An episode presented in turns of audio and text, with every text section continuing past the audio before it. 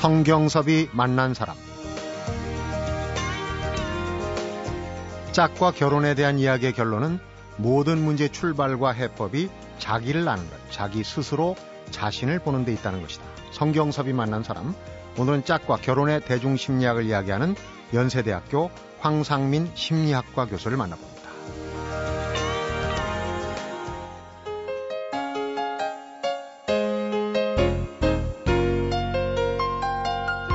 교수님 어서 오십시오. 네, 안녕하세요.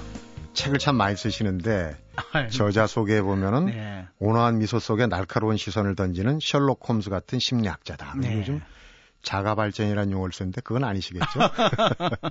주의 사실, 평이.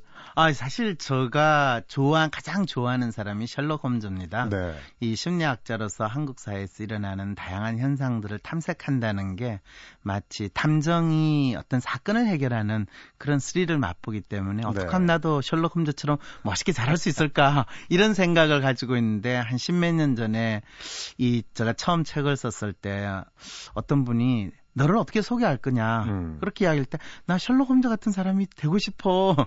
그랬더니 그분이, 그러려면 다른 사람들한테 조금은 부드럽게 보여야 된다. 음. 안 그러면 상당히 이 사람들이 좀 두려움을 느끼거나 약간 거부감을 가질 수도 있다. 그래서 그 내용으로 이제 저희 약간의 트레이드 마크처럼 아, 표현을 하기 시작했죠. 요즘 결혼 뭐 연애 이런 대중 강연하시는 데 보면은 네. 앞에 앉은 분들이 괴로워요. 아주 콕콕 찔러서 날카로운 질문들을 하시는데 예, 사실 우리의 삶에 대한 사실 뭐 결혼이든 연애든 그렇고 또 다른 모든 우리 삶의 문제를 사람들은 있는 그대로 받아들이기 상당히 힘들어 하거든요. 네. 그리고 또 그 자기 문제를 해결하려면요. 음. 사실은 자기 문제를 있는 그대로 볼 줄 알아야 돼요. 그런데 우리가 직면하고 있는 많은 어려움들은 우리 문제를 직면하고 누군가가 그걸 직면하게 해줄 때 음. 사실은 그렇게 해주는 사람을 사람들은 좋아하지 않아요. 왜 내 아픈 데를 콕콕 찌르냐? 그런데 어 너 진짜 아픈 거 맞아요? 확실히 그걸 받아들일 때 자기가 음. 아프다는 걸 받아들이고 인정할 때 그 문제를 해결할 수 있는 해법을 스스로 찾게 되고 그런 경우면 이 해법이 나옵니다. 네. 그렇기 때문에 제가 콕콕 찌른다라는 소리를 많이 듣는데 음. 그럴 때 그냥 인상을 험하게 쓰고 팍팍 찌르면 사람들이 그렇게 두 배, 세 배 더 고통스럽잖아요. 네. 그러니까 조금은 웃는 얼굴로 네. 그러면서 야 재밌지 않냐? 야 이 고통이 아니라 이건 즐거움이 또 다른 표현이야. 뭐 음. 뭐 이제 이런 식으로 이야기를 하는 거죠. 학생들이 강의 시간에도 이 앞에 앉은 학생들은 정말 심리학자시니까 질문할 때, 어, 내 심리를 다 꿰뚫고 계실 텐데, 이거 어떻게 대답하지?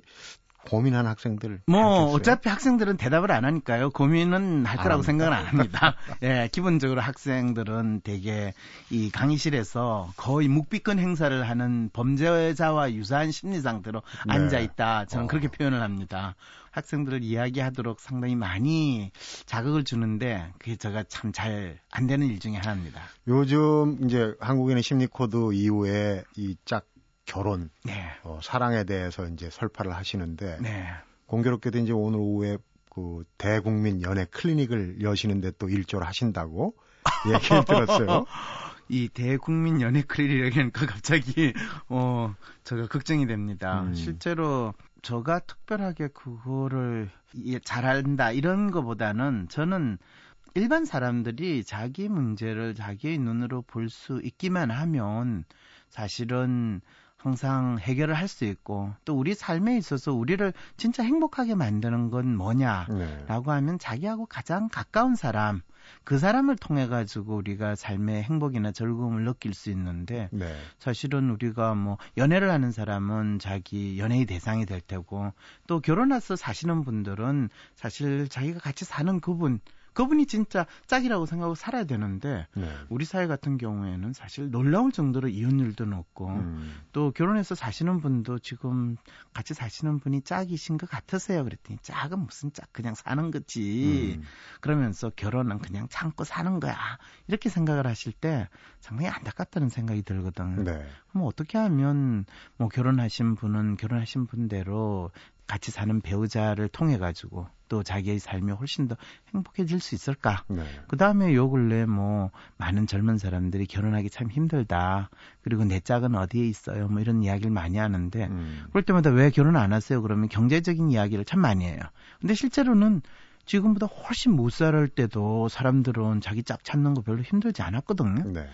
그런데 지금 비교적 사람들이 다 잘 사는데도 더욱더 경제적인 문제를 이야기한다면 그거는 어쩌면 우리가 진짜 짝을 찾고 결혼을 하는 데 있어서 핵심이 뭔지 모르기 때문에 엉뚱한데 핑계를 대고 있는 건 아닌가. 그러게요. 그래서 이제 그것에 대해서 조금 도움이 될 수 있는 그런 방법이 없을까. 그래서 이 책도 쓰게 되고 네. 뭐 강의도 하게 되는 거죠. 그런데 이 책을 보면은 이제 결혼이라는 얘기, 한국인의 심리 코드, 심리 또 어떤 현실 나타내는 것 중에 제일 큰 게 결혼 아니겠습니까? 네. 몇명 빼놓고는 다 하잖아요.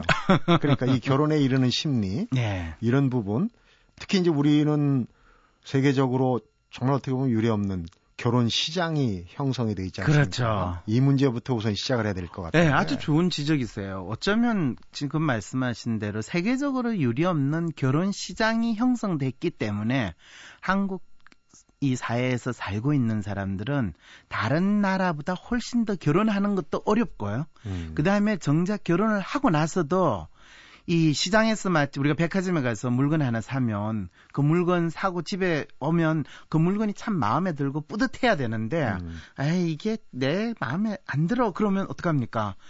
백화점 가서. 반품하죠. 네. 그런 식으로 또 이 결혼 시장 자체도 반품하는 상황이 벌어지는 거죠. 음. 그러니까 세계적으로 상당히 높은 이혼 시장이 또 만들어지게 되는 것도 바로 결혼 시장이 형성을 한 하나의 결과처럼 만들어지기 때문에 네. 이런 일이 벌어지는 심리를 우리는 알아야지 사실은 결혼하기가 어렵다라는 그 결혼의 문제 또 만혼이라고 했고 늦게까지 결혼을 이 미루게 되는 그런 현상이나 심지어는 음. 결혼을 하고도 산이 못산이 해가지고 이혼을 하게 되는 심리 그다음에 결혼을 살면서도 그냥 에이 그래 남들 보기에 그렇고 또 우리 불편하니까 이혼까지는 안 가더라도 음. 그냥 살자 뭐 살자. 이런 참고 살자 그러다 보니까 아이 낳는 것도 사실은 상당히 부담스러워하고 아이 그냥 한 명만 낳으면 대충 체면 치레한 거로 넘어가고 음. 그냥 지내는 그러니까 또 저출산 문제까지도 음. 야기를 시키는 거죠. 뭐 정부에서는 저출산 문제 하면 항상 이 가정과 뭐 직장과 이 육아의 보육. 보육의 음. 문제의 양립인데 물론 그것도 하나의 이슈긴 하지만은 사실 그런 어려움은 이 어느 사회나 다 가지고 있거든요. 네. 보육 때문에 그러면 보육이 잘 되면 열심히 그러면 애를 낳냐. 사실은 보육 문제 걱정 안 하는 이 경제적으로 어려움이 없는 사람들조차도 아이를 적게 낳는 상황이 벌어지는 거 보면 그게 보육의 문제가 아니라 네. 어쩌면 결혼한 남녀가 서로 사는 게 재미가 없으니까 일단 가장 먼저 결과적으로 나타나는 애를 안 만든다는 거죠. 사실은 미래에 대한 담보인데. 그렇죠. 결혼 시장이 오히려 결혼하기 힘들게 만든다. 이게 그렇죠. 참 역설인데 말이죠. 역설입니다. 좀 여당 같지만 책에 보면은 한우처럼 신상명세서에 퍼렇게 X등급 어, 도장을 찍고 뭐 네. 이런 대목에 교수님도 요즘 결혼층이라면 B등급이 아니라 C등급이라고 그러는데 하버드대 석박사가 C등급이 되나요? 아, 왜 그러냐면요. 일단은 대학원생이면 직업이 변변찮지 않은 상황이 됩니다. 그렇습니까? 결혼 시장에서. 어, 당근이죠. 그리고 일단 직업이 없죠. 그리고 결혼 시장에서 중요한 거는요. 본인이 현재 어떤 직업을 가졌냐, 뭐 고시를 했다든지, 뭐 음. 의사라든지, 뭐 변호사라든지 이런 것도 중요하지만 더 중요하게 작동하는 건 그 사람의 부모가 얼마나 많은 배경. 재산을 가졌냐, 음. 예, 어떤 사회적 지위에 있느냐 이런 것이 훨씬 더 많이 일반적으로 생각하는 사람들의 결혼 시장에서의 조건처럼 되는 겁니다. 네. 이제 그러다 보니까 사실은 사람들이 조건에 맞춰 가지고 조건이 좋으면 결혼을 하려고 노력을 하는데 한국 사람들이 심리 코드에서 어떤 어려운 문제가 있냐면요. 그럼 자기하고 비슷한 조건을 맞춘 사람을 우리는 이 배우자로 생각하면 좋은데 음. 인간은 자기하고 비슷한 사람은 별로 그렇게 매력을 못 느낍니다. 네. 자기보다 좀 나은 사람에 대해서 훨씬 매력을 느끼는데 그러다 보니까 사람들은 자기보다 조건이 좋은 사람을 아무래도 선호하게 되고 음. 그 조건이 좋다는 거는 여성 경우에는 남성을 볼 때 사회 경제적인 수준을 이야기하는 거고 남성은 여성을 볼 때 사회 경제적인 수준보다는 사실 외모라든지 이런 부분이 조건에 아주 중요하게 작동을 하는 거죠. 네. 그러다 보니까 사람을 볼 때 그 사람과 나와의 어떤 감정적인 측면에서 얼마만큼 이 서로 공감할 수 있고 삶에 있어서 가치가 얼마나 유사한가 또 그 사람 자체가 어떤 사람인가를 보기보다는 일단 그 사람에 대한 포장지를 음. 열심히 보면서 포장지가 참 좋으니까 이 사람이 좋은 사람일 거야 이런 판단을 하는 그런 비슷한 상황이 요즘 얘기로 거죠. 스펙을 따지는 거죠. 그렇죠. 그러니까 그런 그 인간 대 인간의 관계라기보다 이 스펙을 더 따지고 근데 예로부터 기우는 결혼은 행복하기 쉽지 않다 이런 얘기도 있긴 있었거든요. 너무 기우는 결혼은. 아, 그, 부, 그 이야기가 예로부터라고 말씀하셨는데, 그 예가 언제부터인지 혹시 생각해 보신 적 있습니까? 그 이야기는 사실 한국 사회에서 3, 40년 전부터 이제 만들어지기 시작한 이야기입니다. 네. 사실 제가 이제 짝과 결혼의 심리를 탐색하면서 어떤 재미난 그를 생각을 해봤냐면 그럼 조선 시대에 사람들이 결혼을 했다고 그러면 뭐 결혼식 치르는 첫날까지 얼굴도 몰랐다 만나본 적도 없고 부모님이 그냥 정해준 대로 결혼했다 이런 음. 분들이 거의 대부분이었죠. 많죠. 예. 그러면 그 사람들은 실제로 결혼하고 나서 이 사랑하는 마음이 없어서 우리는 결혼을 했으니까 우리 그만 삽시다 이렇게 했나요?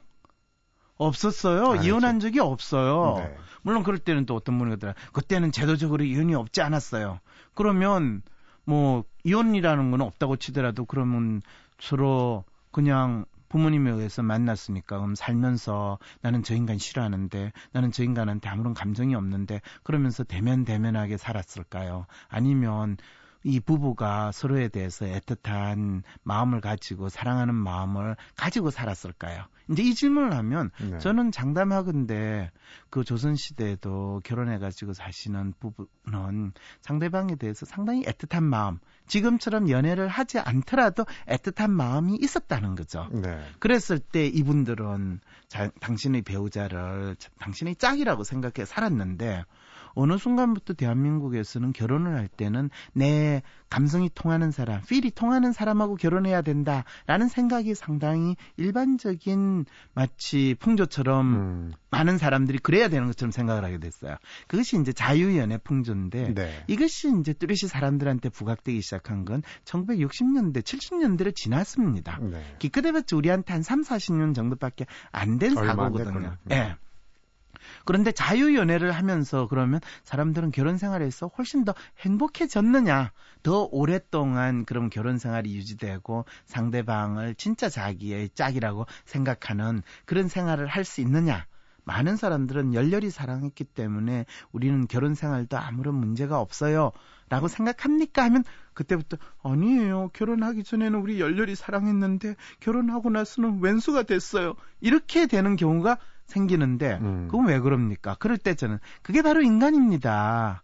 사랑하는 마음, 결혼하기 전에 그렇게 사랑하는 마음은 결혼을 한과 동시에 이제는 전혀 다른 마음으로 바뀔 가능성이 높은 게 인간입니다. 그런데 실제로 자유 뭐 연애를 하고 또 결혼을 하는 거 그까지도 이제 충분히 우리가 받아줄 수 있어요. 근데 어느 순간부터는 서로 내가 저 사람을 좋아하긴 하지만은 저 사람이 조건이 좀 그래서 그냥 조건을 때문에 아무래도 우리 결혼을 못할 것 같아요. 라고 이야기하거나 그 반대로 저 사람은 내가 그렇게까지 마음 안 걸린데 조건이 너무 좋아. 음. 그래서 놓치면 지금 안 하면 후회할 것 같아. 이게 이제 스펙을 서로 맞추고 음. 또 가능하면 내가 생각하기에 바람직하고 더 멋있는 이 스펙을 갖춘 사람하고 결혼해야 되겠다는 생각들이 형성이 됐는데 이 생각이 뚜렷하게 형성된 거는 아직 우리 사회에서 20년도 채 안 됩니다. 네. 그게 이제 좀, 예 네. 결혼 시장이라는 개념이 뚜렷이 만들어지고 이게 이제 결혼 정보 업체라고 하는 그 서비스가 일상에 마치 우리가 신부름 센터 서비스처럼 이 많은 사회 영역에서 확산이 되면서 일어났는데 네. 안타깝게도 이런 서비스에 따른 우리가 알게 모르게 지불해야 될 비용이 있습니다. 네. 그게 단순히 그냥 내 심부름 한번 해주고 끝나는 일이면 상관이 없는데 이 결혼 정보 업체 서비스를 이용해서 내가 배우자를 만나게 됐다고 하면 그 다음부터는 내가 지금 마치 백화점에 가가지고 내 마음에 드는 그 당시에는 마음에 드는 물건을 샀어요. 사가지고 집에 딱 오게 되면 대개는 아, 내가 좋아하는 물건을 사서 뿌듯하다라는 생각도 들겠지만은 일단 자신의 소유가 됐다는 생각을 하게 되면 음. 갑자기 본전 생각이 납니다. 그러니까 결혼하기 전에 참 그 사람한테 좋아졌던 좋다고 생각했던 그 조건들이 결혼을 하고 나면 그 조건은 이제 너무나 당연한 게 되죠. 네, 음. 이미 내가 가진 거니까. 그러면서 상대방이 이게 다른 거를 요구를 하는 상황이 벌어지는데 음. 이런 일이 발생할 것이다라는 것에 대해서 심리적으로 준비가 되어 있지 않거나 그거를 잘 모르는 사람들은 그때부터는 자기가 불 편하거나 자기가 마음에 안 드는 것을 상대방 탓을 하기 시작을 하는 거죠. 네. 그러다 보니까 결국에는 그래 내가 원래부터 저 사람과 결혼한 거는 저 사람 조건 때문이지 내가 저 사람 자체를 진정으로 좋아해서 그 결혼한 건 아니야 이런 식으로 이제 해석을 하게 되는 거죠. 네. 그러다 보니까 서로 상대방을 자기의 짝이라고 생각하는 마음도 약해지고 그러면서 상대방에 대한 기대나 또는 이런 부분을 서로 끊임없이 노력을 하거나 그거를 상대방에 대해서 뭐 좀 더 탐색을 하거나 음. 그러려고 하지 않고 마치 마음에 들지 않는 물건 반품하듯이 그냥 빨리 원상 복귀하고 싶은 음, 그런 심리 상태, 예, 정리하고 싶은 그런 심리 상태로 들어가게 되는 거죠. 네. 그러다 보니까 어느 순간에 우리 주위에 상당히 많은 이혼하신 분들을 만나게 되는 그런 상황이 되고 네.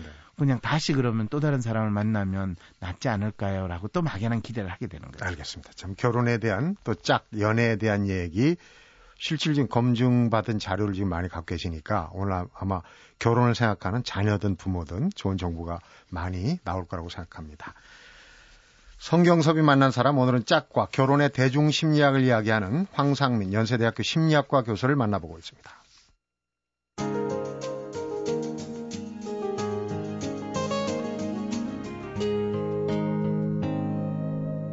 성경섭이 만난 사람 결혼을 잘하는 방법이라고 할까 결혼에 대한 해법 스스로 자기 자신이 누구인지를 아는 게 중요하다 이런 얘기 이제 많이 하죠. 네. 너 자신을 알라. 그렇죠. 소크라테스 그래서 황크라테스라는 별명도 갖고 계신데 결혼의 유형, 색깔을 세 가지로 나눴어요. 네. 사실은 이제 결혼의 유형이라고 구분하기보다는 사람들이 일반적으로 결혼에 대해서 생각하는 게 우리가 다양한 측면에서 생각할 것 같은데요. 대부분의 인간은 자기가 가지고 있는 생각이 다른 사람들도 그러할 것이다라고 믿고 있어요. 네. 그리고 또 한국 사회에 살고 있는 많은 사람들은 남들은 어떻게 하나 또 일반적으로 일어나는 일에 내가 쫓아가야 된다. 일종 일종의 대세를 쫓아가려고 하는 그런 심리 상태가 상당히 남을 있는데. 의식을 좀 많이 하는 것 같아요. 그렇죠. 남을 의식을 많이 하다 보니까 남들이 하는 대로 내가 하지 않으면 음. 내가 좀 이상한 것 같고 이런 생각을 하는데 가장 사람들이 결혼에 있어서 대세라고 생각하는 게 요즘 뭐냐 하면 맞춤형이다라고 제가 표현을 했습니다. 네. 이게 맞춤형이라는 것이 실제로는 아까 스펙 말씀하셨는데 뭐 저쪽하고 내하고 스펙이 맞아야 되고 가능하면 좀 더 나은 스펙의 사람하고 내가 맞출 수만 있으면 내가 결혼 을 잘하는 거고 내 결혼은 그렇게 돼야 된다라고 믿는 것이 이제 네. 맞춤형이죠. 그리고 이제 우리가 감성형이라고 하는 결혼은 이전에 가장 자연스럽게 생각했던 자유연애라고 이야기하면서. 네. 뭐 내가 사랑하는 사람 뭐 처음 첫눈에 반했어요. 필이 통해요. 뭐 이러는데 사실은 이전에는 어 첫눈에 반하거나 필이 통하면 그 사람이 뭐 가진 게 없다더라 뭐 저도 사실은 감성형의 결혼이지 않았을까 싶어요.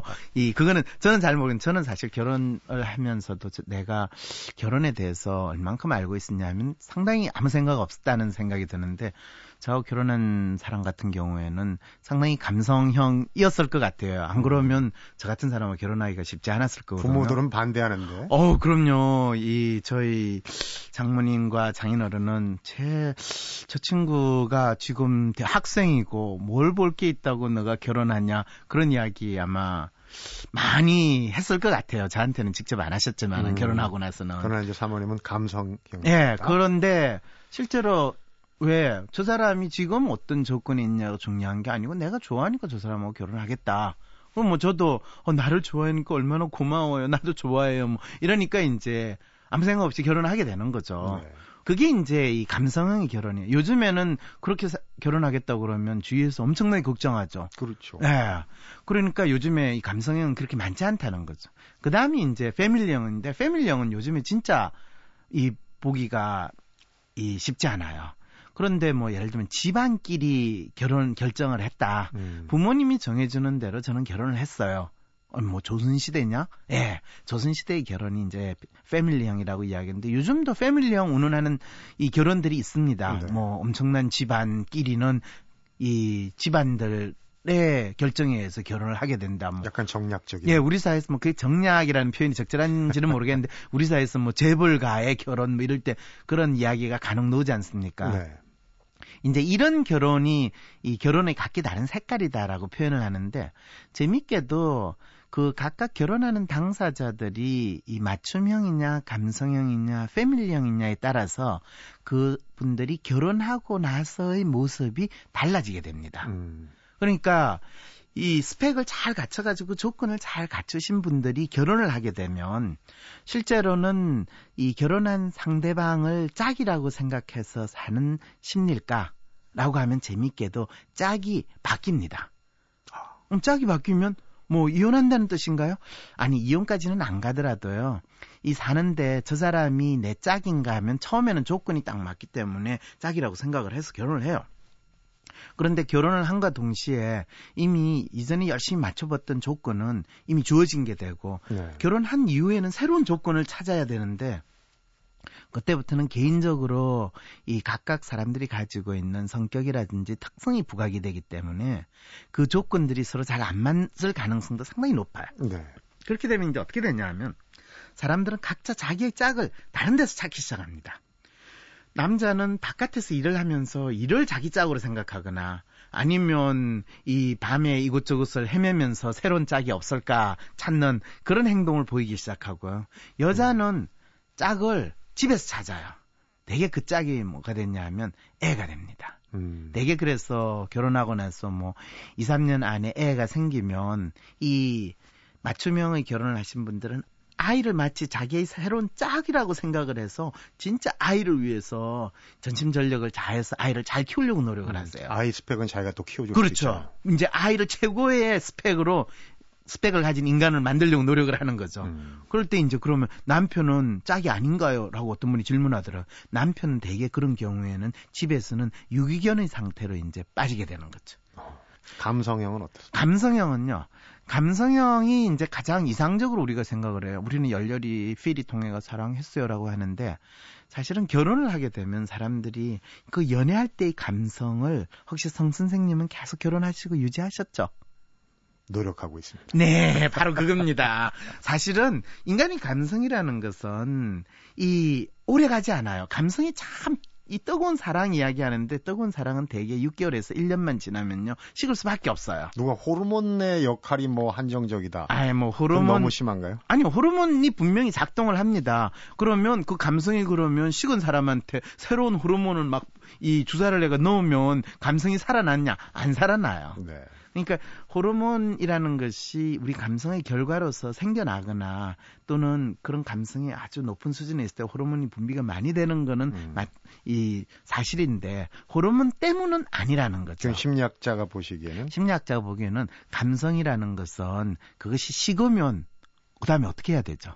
그걸 다시 대표해야 돼요. 네. 그러면 그 대핀다라는 것은 결국에 서로 노력을 해야 된다는 거거든요. 새로운 감성을 만들어 나가야 돼요. 그러면 연애할 때 가졌던 그 뜨거운 감성은 결혼을 하고 나면 다른 방식의 감성으로 전환을 하고 그것이 노력을 하는 과정에서 만들어져야 되는데 네. 이 사람들이 늘 하던 행동을 반복하는 건 쉬운데 안 하던 행동을 하기가 참 힘들어요. 그러니까 결혼하고 나서 이 자기의 새로운 감성을 이 부부 사이에 만들어 나가는 거. 혹시 성 선생님은 아 이거는 나의 특별한 비법이다 뭐 그런 거 있으세요? 제가 볼 때는 부부가 같은 취미를 갖는 거참 네. 좋은 것 같아요. 아, 그것도 상당히 한 가지 방법입니다. 근데 젊었을 때 같은 취미 가지기 힘들거든요. 예, 연세가 좀 들으신 분들은 그게 진짜 좋은 일인 것 같아요.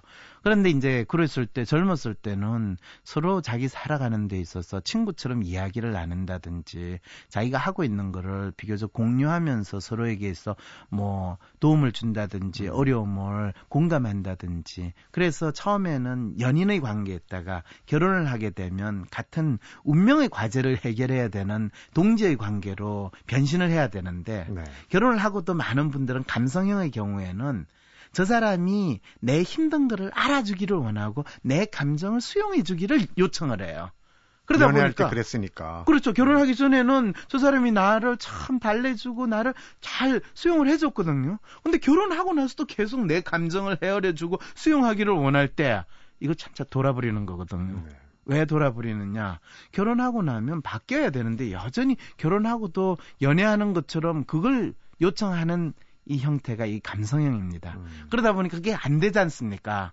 안 되게 되면요. 서로 자기 감성이 충족이 되지 않으면 그래 결혼한 거는 그냥 새장 속에 새고 잡힌 물고기야. 그냥 우리 이게 사는 게 사는 게 아니야. 그냥 감성을 그냥 없이 살자. 결혼은 생활이야. 이런 생각을 하면서 상당히 자기 감성을 죽이고 살아요. 음. 그래서 이 감성형은 결혼하게 되면 본인이 어떤 성향인가를 모르면 본인의 감성을 그냥 다 없애버린 마치 미라와 같은 음. 좀비 상태로 바뀐다고 해서 우리가 특별히 노력하지 않으면 좀비형으로 바뀐다라고 이야기를 해요. 그래서 대부분의 한국 분들한테 당신의 결혼에 대해서 어떻게 생각하십니까? 그러면 이렇게 이야기를 해요.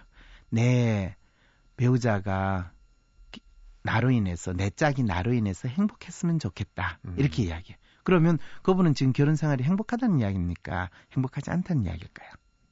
아니란 얘기겠죠. 그렇죠. 진짜 본인이 결혼 생활이 행복하면 아니 저 결혼 생활 행복합니다 이야기하지 내 짝이 결혼 생활에 행복했으면 좋겠어요. 이런 이야기 할 이유가 없거든요. 네. 그러면 서로 아주 힘들게 산다는 거죠. 네. 이게 이제 감성형 을 가지고 참 부푼 이 가슴으로 결혼을 했지만은 정작 결혼 생활 자체는 좀비형의 그 감성을 충분히 공유하지 못하는 상황이 되는 우리의 음. 결혼의 모습이고요. 네. 그 다음에 이제 패밀리형 같은 경우에는요. 패밀리형은 뭐 많지는 않다. 많지? 않아요. 네. 그런데 그분들이 놀라운 거는요. 부모들에 의해서 만들어 주는데 이전에 조선 시대는 부모 들에 의해서 결혼이 되면 오래 같이 살았는데요. 지금은 이 결혼한 당사자들이 그걸 어떻게 받아들였냐 하면 나는 가족의 의무를 다했다. 그리고 결혼은 나에게 있어요. 족쇄다. 그래서 결혼은 그냥 가족의 의무, 일원으로서 내가 의무를 다했기 때문에 결혼한 이후에 나는 나의 삶에 있어 자유를 추구하겠다. 이렇게 음. 됩니다. 그러면 결혼해서 집에 있는 그 사람이 내 짝이 아니라 내 짝은 바깥에 있고 나는 보헤미언과 같은 자유로운 마음으로 내가 새로운 짝을 찾는다는 그런 생각으로 상당히 연애 지상주의로 바뀌기 시작합니다. 네. 그래서 이제 패밀리형은 많지는 않지만 보헤미언형이라고 이야기하는데 이런 분들은 뭐 바깥에서 당신의 또 다른 짝을 자유롭게 찾으려고 하는 이런 행동을 보이거나 아예 결혼을 안 하려고 하시는 분들이 음. 이런 패밀리형입니다. 그래서 왜 결혼을 안 하냐 하면 대개는 가족 핑계를 대죠. 이 부모님하고 뭐 관계가 안 좋아서라든지 또는 나는 우리 아빠랑 같은 사람 이제 남자는 그래요. 뭐 우리 엄마 같은 여자는 그래요. 뭐 이런 이야기들을 많이 하시게 되죠. 말씀을 듣고 보면은 결혼이라는 게 참 어렵다. 사실 결혼도 준비를 많이 해야 된다고 그렇게 주장을 하세요. 우리가 30년, 40년 하는 결혼을 우리는 사실 한 달도 준비 제대로 안 합니다. 네. 오늘 지금 이 교수님의 강의를 들으시면서 아 이제 나는 어떤 유형이다. 사실은 세개 중에 어디에 좀 겹치는 부분도 있을 어, 수 그럼요. 있어요. 겹치는 부분이 이제 있습니다. 어, 마음속으로 진단을 하셨을 거고 네. 지금 이 시간은 많이 남지 않았지만 그 유형별로 다 또 처방이 다릅니까? 아, 처방이 다릅니다. 어, 그러면은 실제로 맞춤형 같은 경우에는요, 당신이 결혼한 거에 대해서 내가 저 사람에 대해서 맞춤형으로 결혼을 했다는 거를 인정을 하기만 하면요, 음, 감성형의 결혼 생활을 할 가능성이 훨씬 더 있습니다. 음, 그런데 맞춤형으로 결혼을 했으면서 둘 사이에 갈등이 생기면요, 자기가 감성형으로 저 사람에게서 감정을 주고 또 그 감정을 받는 거에서 소홀했다고 생각하지 않고 음. 이 상대방의 조건 때문에 내가 했기 때문에 서로 그 상대방을 결혼했다라는 것 자체에 대해서 조금은 편치 않은 감정을 가져요. 음. 그러면서 저 사람도 나를 사랑하지 않았음에 틀림없어. 이런 식으로 해석을 하기 시작하는 조건을 거죠. 보고 결혼. 예, 조건을 결혼했다고 스스로 이제 음. 이 약간의 자책 비슷한 생각을 가지는 거죠. 그래서 그때 형편이 조금 안 좋았지만 그 사람하고 결혼하는 게 내가 더 행복하지 않았을까 뭐 이런 생각을 하는데 그런 일 없거든요. 네. 그럴 때 차라리 그래 나는 스펙을 가장 잘 맞춰가지고 내 마음에 드는 사람하고 결혼했어. 그럼 결혼하고 나서 지금부터는 이제 저 사람하고 내하고 최고의 감성 스펙을 쌓아가는 것이 나의 결혼 생활이야. 딱 이거를 정확히 알기만 하면요 음. 상대방한테 쓸데없는 감성적인 측면에서 저 사람이 나한테 해주기를 요청도 하지 않고 실제로는 내가 저 사람한테 좀 더 감성적으로 풍부하게 대하려고 노력을 하게 돼요. 음. 그런 경우에는 남녀 같은 경우에는요 서로 그 두 사람만의 삶을 만들어갈 이 기회가 훨씬 많습니다. 인정할 건 인정하는 그렇죠. 거고요. 감성형이 좀 어려울 것 같아요. 잘못 나가면. 그렇죠. 근데 감성형은 사실 가장 좋은 상태에서 출발했음에도 불구하고 어떤 안타까움이 있냐면 상대방이 계속 연애할 때처럼 나의 감성을 이 신경을 써주고 돌봐주고 또 그걸 충족시키기를 기대하는 거죠. 네. 연애할 때는 상대방이 나의 감성을 충족했지만 결혼하고는 역할이 완전히 달라지고 입장이 달라져서 내가 이제 상대방의 감성을 충족시키고 상대방한테 관심을 가해 져야 되는 완전히 역할의 전환이 일어난다라는 걸 인식을 해야 되는데 네. 그 인식을 하기가 상당히 힘들어요. 그래서 그런 경우에는 주위에서 이거를 충분히 아시는 분이 설명을 해 주셔야 돼요. 음. 당신은 감성형이고 당신이 가장 중요한 거는 배우자가 그런 감성적인 측면에서 이 욕망을 충족시키는 것을 상당히 중요시 여기는데 사실은 결혼하고 나면 그 욕망을 충족시켜 주는 방식이 연애와는 반대다. 연애는 받을 수 있는데 결혼에서 가장 중요한 건 주는 거다. 그리고 줄 때 이 결혼에서는 받는다. 음. 연애는 준 연애할 때는 준다고 해서 내가 꼭 받는다는 보장이 없다. 그런데 결혼은 주면 받는 보장이 훨씬 더 있다. 왜 뛰어야 벼룩이라고 같은 집에 살잖냐. 이제 이렇게 설명을 해주면 인간관계에 대해서 좀 더 명확히 알게 되는 거죠. 네. 교수님 말씀을 들으면서 저도 제 나름대로 유형을 진단을 하고 말씀은 안 드리겠지만 네. 뭐 결혼한 지 30년이 돼가는데 네. 정말 깨닫게 되는 게 많은 것 같습니다. 지금 뭐 네. 뭐 다른 청취자분들도 그렇게 느끼셨으리라고 봅니다. 근데 지금 네.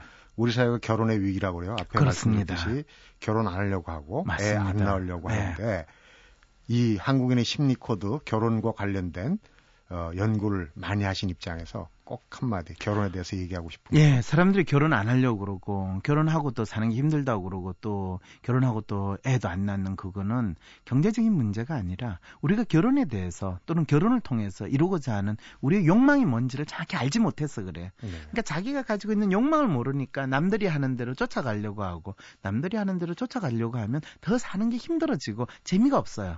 그러니까 결혼할 생각도 없는 거고 또 누군가 그냥 막연히 복권 당첨되듯이 누군가 누군가가 나를 좋아하지 않나, 백마탄 왕자는 안 오나, 뭐 이런 현실적으로 이루어지지 않는 기대만을 하다 보니까 더 그것이 어려운 문제가 되는 거죠. 네. 결론은 내 자신을 알아라. 그렇죠. 내 자신이 추구하는 욕망이 뭔지를 정확히 알아야 된다는 거죠. 음, 오늘 말씀 잘 들었습니다. 네, 안녕히 계세요. 네. 성경섭이 만난 사람 오늘은 한국인의 짝과 결혼의 심리에 대한 이야기를 책으로 엮어낸 연세대학교 황상민 심리학과 교수를 만나봤습니다. 나 자신과 가장 오래 가고 또 같이 갈 수 있는 사람은 바로 나 자신이라고 합니다. 진정한 나의 짝인 나 자신과 보다 많은 대화를 나눠보는 지혜가 필요한데요. 나 자신과의 대화가 많을수록 달라지는 건 바로 내 삶이 아닐까 하는 생각입니다. 성경섭이 만난 사람, 오늘은 여기서 인사드리겠습니다.